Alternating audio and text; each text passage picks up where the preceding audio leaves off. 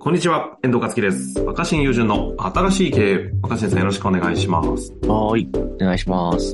さあ、ということで、今日も行きたいと思いますが、今日はですね、ボイシーへの質問をくださった方からのご質問です。行きましょう。はい、はい。えー、いつも拝聴しています。結構ヘビーユーザーです。ということでいただきました。ありがとうございます。えー若新さんと私を同列にするのは恐れ多いのですが、若新さんって個性が強いというか、染まらないというか、オンリーワンじゃないですか。私もそうなのかわからないですが、他人と違うことが多くて、他人に考えていることがわからないと言われ、他の人は似た人と群れているのにそれができません。こういう寂しさとどう向き合えばいいのでしょうかうん。ということです。なるほど。あ、ありそうでなかったですね、この質問。確かに。に。どうなんですか若新さん、寂しきとかある、ありそう、あるんじゃないんですかみたいなのを聞きたういですけんど、。うん。まあね、なんか、一時、うんうん。スマップの世界に一つだけの花が流行った頃、もね、ナンバーワンよりオンリーワンってものすごいもう流行りはまくったじゃう、うないんですか。うんうん。まあこんなこと言っていいかわかんないけど、確か、あんまり言うと年齢バレるからあれだけ ど。そうですね、今。なので、な、コメントしにくかったです。あれまあでもな、なんか、なんかに、まあ、それぐらいの時のさ、ええ。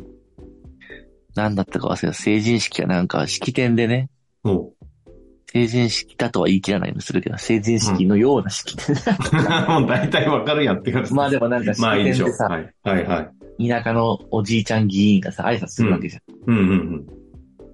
もうほんとダサいからやめときゃいいのに、も私が今日お伝えしたいのは、うん最近、歌でも流行りました。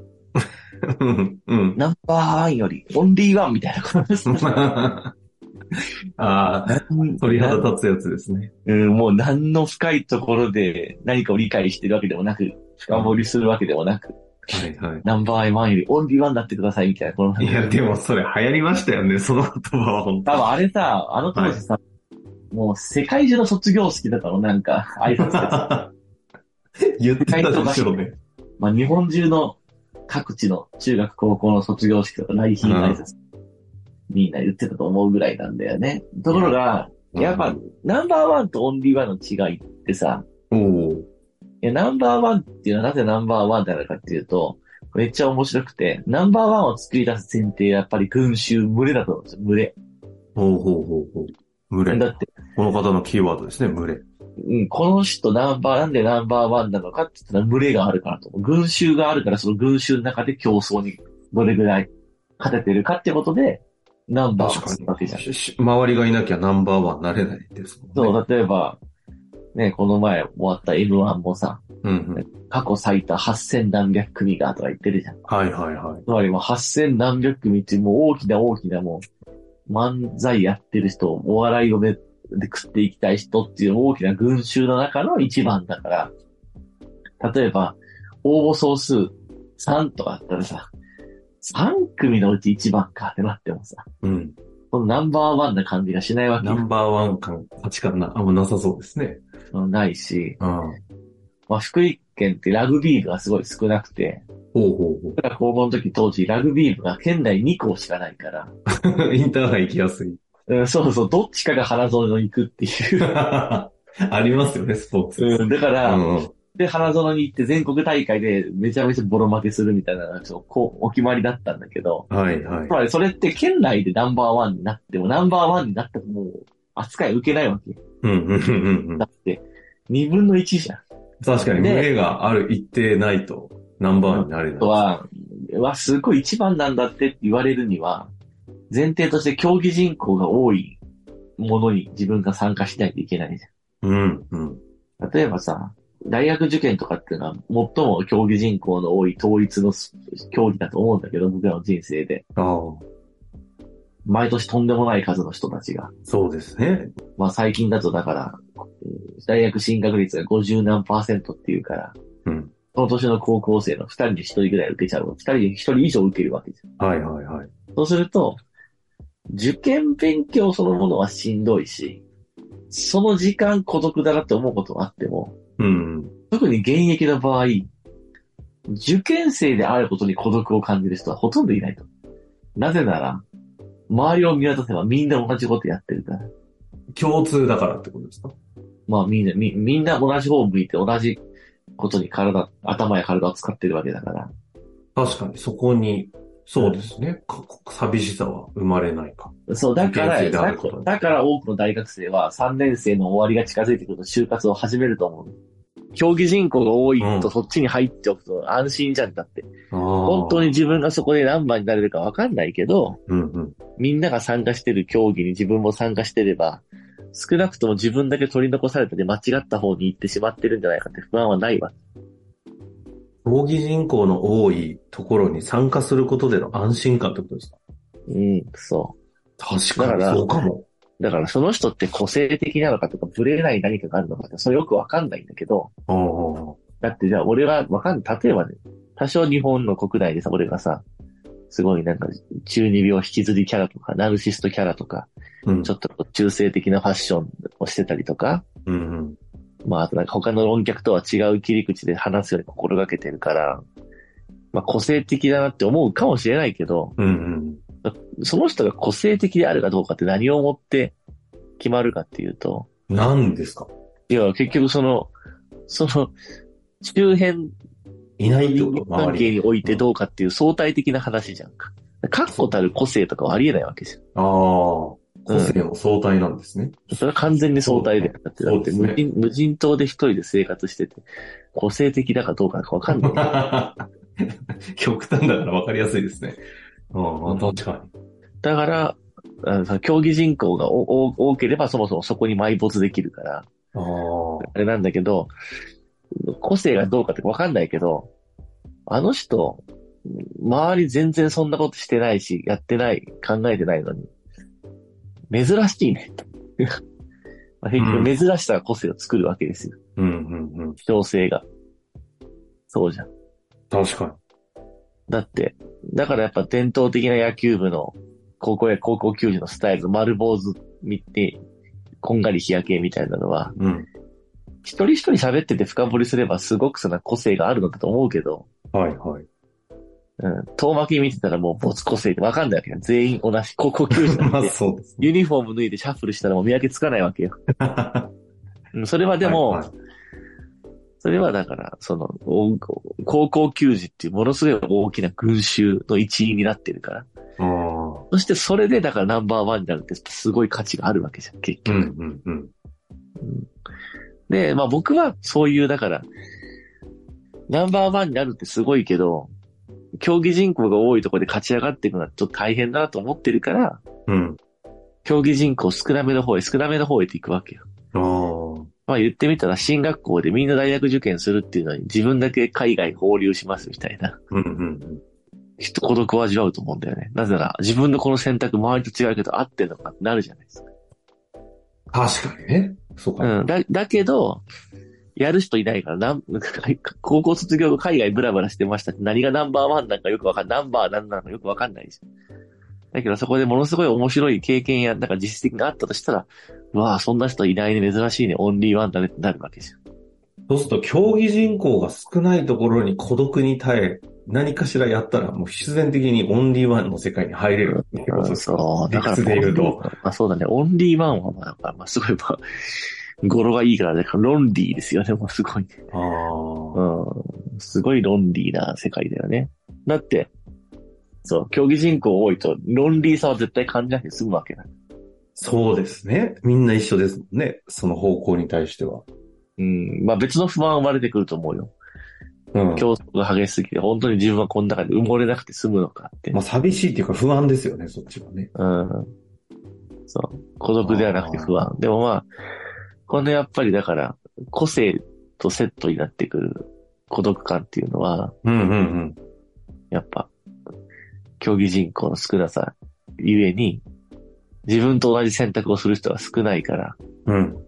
下手したら、ここまでお足並み揃えてきた人たちと全く自分は違う世界に行ってしまうんじゃないか、違う人生になってしまうんじゃないかって、うまくいく保証もないしね。そんなこと言ったら別に野球部に入ってもうまくいく保証ないじゃん。競争相手多すぎて。予選入っていや。ないみたいなですねだって人に説明するときに高校の時何やってたのって野球部って言うと、あーって終わりみたいな。なりますね。なりますね。広がらない です。そう、でもなんかその時聞いたこともないようなことやってるんです。あーなんでとかさ、まあ、最近は増えたけど、例えば、ね、高校の時何やったら、茶道とかやったら、え、茶道みたいな、お茶みたいな。確かにね。いや、それでまあ、そうなんだけど、うん。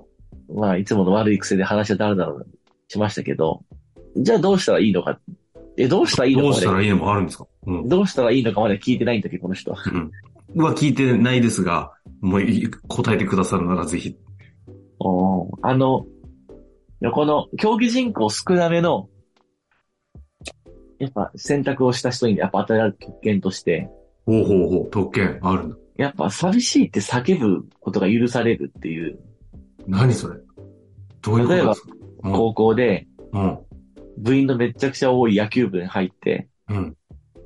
寂しいですとか言ったところで、いやいやお前ら仲間いっぱいいるし、部活も毎日忙しそうだし、うん。同級生もいっぱいいて、休み時間もいつも野球部同士でつるんで弁当食ってて何が寂しいのってなってしま う。なるなる。なりますね。けど、茶道部入りました。うん。今年男子一人です。うんあと女子も5人ぐらいいるけど、うん僕寂しいですってなったら、 おそれは寂しいだろ、どうしても。はいはい。共感受けますね。そして、そこに、んそもそもなんで茶道部選んだって相手が、その選択に興味を持つし、ああ。そこからその人、なぜその人がそういう人生を作っているのかってこと、個別説明の機会が増え、まなあ、るほどね。その人にとって大切な縁が生まれたり、うん。出来事が起きやすくなったりするんじゃないかな。オンリーワンを選ぶと、寂しさを叫ぶ特権をもらえると。そだから寂しさとどう向き合えばいいかとか、寂しさをどうやったらこう、取り除けるか解決できるかというよりも、寂しさが伴うもので、逆にそれがう。そうだね周りに興味を引いていくことにつながったり、寂しいって言っていいんだよにもつながると。そう、例えば、高校3年生大学受験してる子がね、うん。 X とかで SNS で、寂しいですって叫んでも、頑張れで終わりじゃん。確受験が受受験がそうだね。うるせえ勉強しろで終わります。でも、進学校に通うために高校中退して、うん。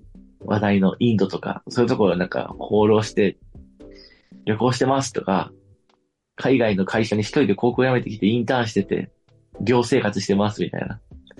寂しいですってなったら、おうそもそも俺なんでそんな選択したよみたいな。ああ、だなしるね。おお私もその地域に住んでる日本人ですよ。今度会いませんかとか。なるね。そう。なるほ普通どに受ね。験してて寂しいです叫んで、近くに住んでます、今度会いませんか普通なれないじゃんって。みんな、みんなどういうことやってるか分かってるしさ。いや、面白いですね。確かにそうやって、確かに本当に、い少ないがゆえの共感だったり、関心だったり、いろんなものが、その人に寄ってくるのは、逆に寂しさって人を引きつけるんですね。そうだね。そう思う。人を引きつけるし、その人がなぜその選択をしたのかっていう、興味を持ってもらいやすいし。個別説明のチャンス。僕やっぱ人生は、個別説明のチャンスをどんだけ作るか、すごい大きな力を持ってるおー、なるほど。はいはいはい。なぜあなたはわざわざこの選択をしたんですかって個別に答えていくってことで、その人にし、とってしかけがえのない何かっていうか、その人のための何かは見つかりやすくなると思って。そう、でも、どこどこ高校の野球部ですってなったら、お、名門じゃんって。その個別説明求められないかあら。ー終わり。まそうすあると野球うナンバーワまンいんだねって話でもありますもんね。そうするとナンバーワンになるしかなくなる。ああ。ナンバーワンを目指すしかなくなる。いやー、この回は今回、新しい経営らしい回にまたなりましたね。うん。いやそれでいいんだと思うんだよ。で、茶道部入ってたらさ、うんうん。きっとわかんないけど、全国高校生茶道大会とかもきっとあるんだと思う、何かしらね。うん。あるんだと思うけど、そこで優勝することを目指してなくても、うん。なんかお茶をたしなみたいんだろうとか、なんか理由があってそういうことやってるんだろうって、そのその人なりの理由が評価されるじゃん。その人なりの、その人なりに選択した意味があれば OK じゃん。はい。でもはいはい野球部入ったらさ、なぜか、とりあえず甲子園目指さなきゃいけないことになってるじゃん。